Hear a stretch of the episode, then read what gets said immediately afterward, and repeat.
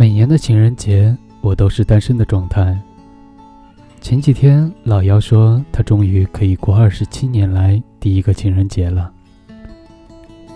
我说我终于结束了二十五年的单身生活，开始了第二十六年的。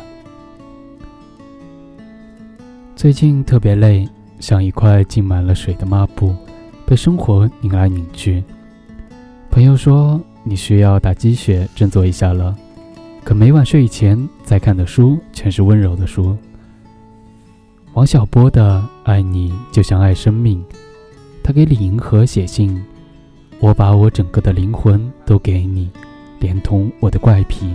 耍小脾气、忽明忽暗，一千八百种坏毛病，他真讨厌，只有一点好，爱你。李银河的《人间采蜜记》，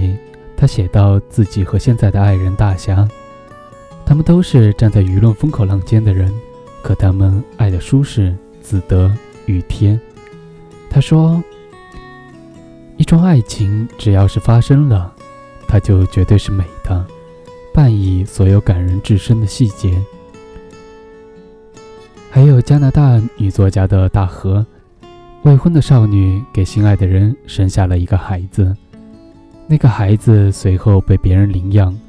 他一生念念难安，在临终之前终于又一次看到那个孩子。他不是婴儿了，他和他的父亲有着相似的鬓角和瞳孔，那是他几十年前爱过的人的轮廓。他终于可以安然沉睡，归于荒芜。还有普希金的诗：在你孤独悲伤的日子，请你悄悄地念一念我的名字，并且说，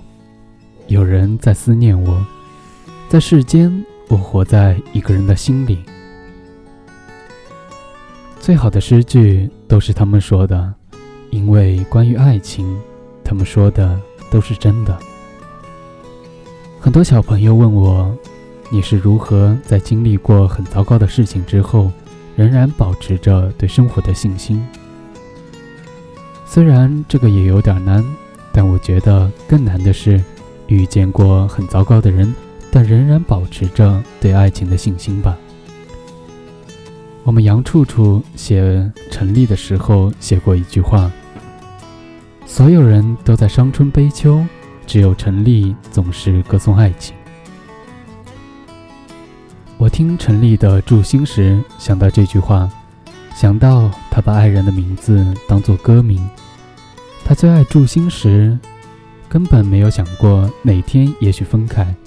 但他还是用最热烈的歌写下他一字一句的爱恋。所以我从不对爱情绝望，尽管我遇到过很渣的渣男，因此而绝望过，也有过很糟糕的暗恋，几乎要把全部生活都否定。有时候也在想，也许我这辈子都会孤独终老了。可是我怎么能够不相信爱情的好？在看到一个朋友有点落寞地说，我本来都决定要放弃了，可他又对我笑了一下。他说到这里的时候也笑了一下，但那个笑容里有点苦，又有点甜。在看到一个读者告诉我，收到的情人节礼物是那个人，因为我们认识了快十年，终于在一起了。在看到老妖和他的刘老师时，很多人都觉得女强人好可怕，可刘老师看到老妖兴高采烈地说着以后的商业规划，觉得那是最让他怦然心动的时刻。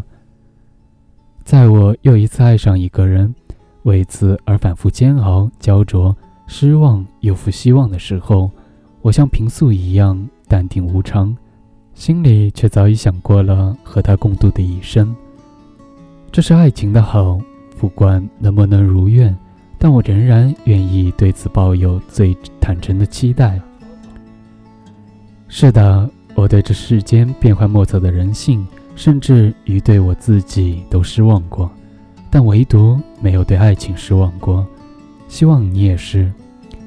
因为我们都有责任去向往一份美好的爱情。能不能拥有是命运的事，可相信爱情是我们的责任。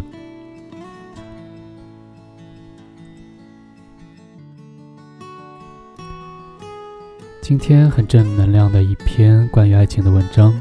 希望你对爱情也没有失望。晚安，好梦。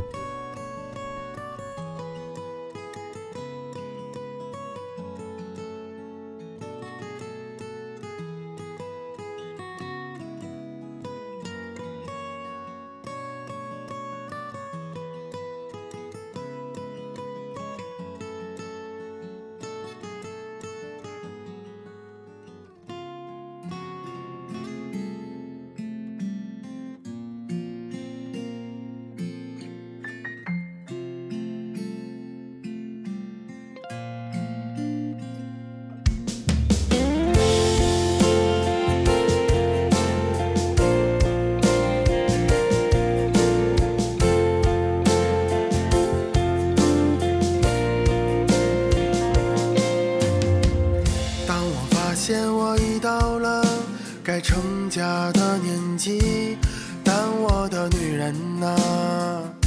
哦，但我的女人啊，当我习惯把实话都变成了童话，哦，那我的单纯啊，那我的单纯啊，这个年纪我已不再将就，有些事情无法强求，该来的总会来，该走的也无法挽留。青春慢慢从身边流走，我开始变得怀旧，喝光了这杯酒，就再也无法回头。这个年纪的我们，爱情跟上分开的节奏，这个年纪的我们更珍惜难得的自由，这个年纪的我们比起从前更容易感动，这个年纪的我们徘徊在理想与现实之中。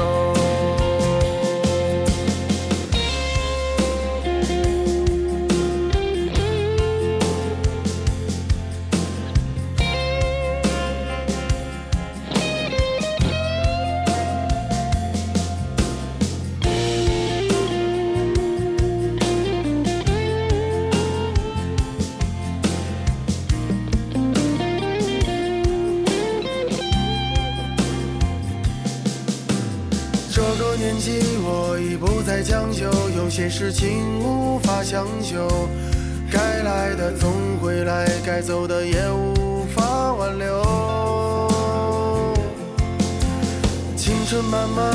从身边流走，我开始变得怀旧，喝光了这杯酒，就再也无法回头。这个年纪的我们，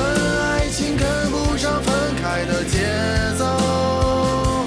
这个年纪的我们更珍惜难得的自由，这个年纪的我们比起从前更容易感动，这个年纪的我们徘徊在理想与现实之中，不知不觉孤独不再可耻了，不觉爸爸的情绪变得脆弱了，不知不觉一把柴米油盐也成为压力了，不知不觉我们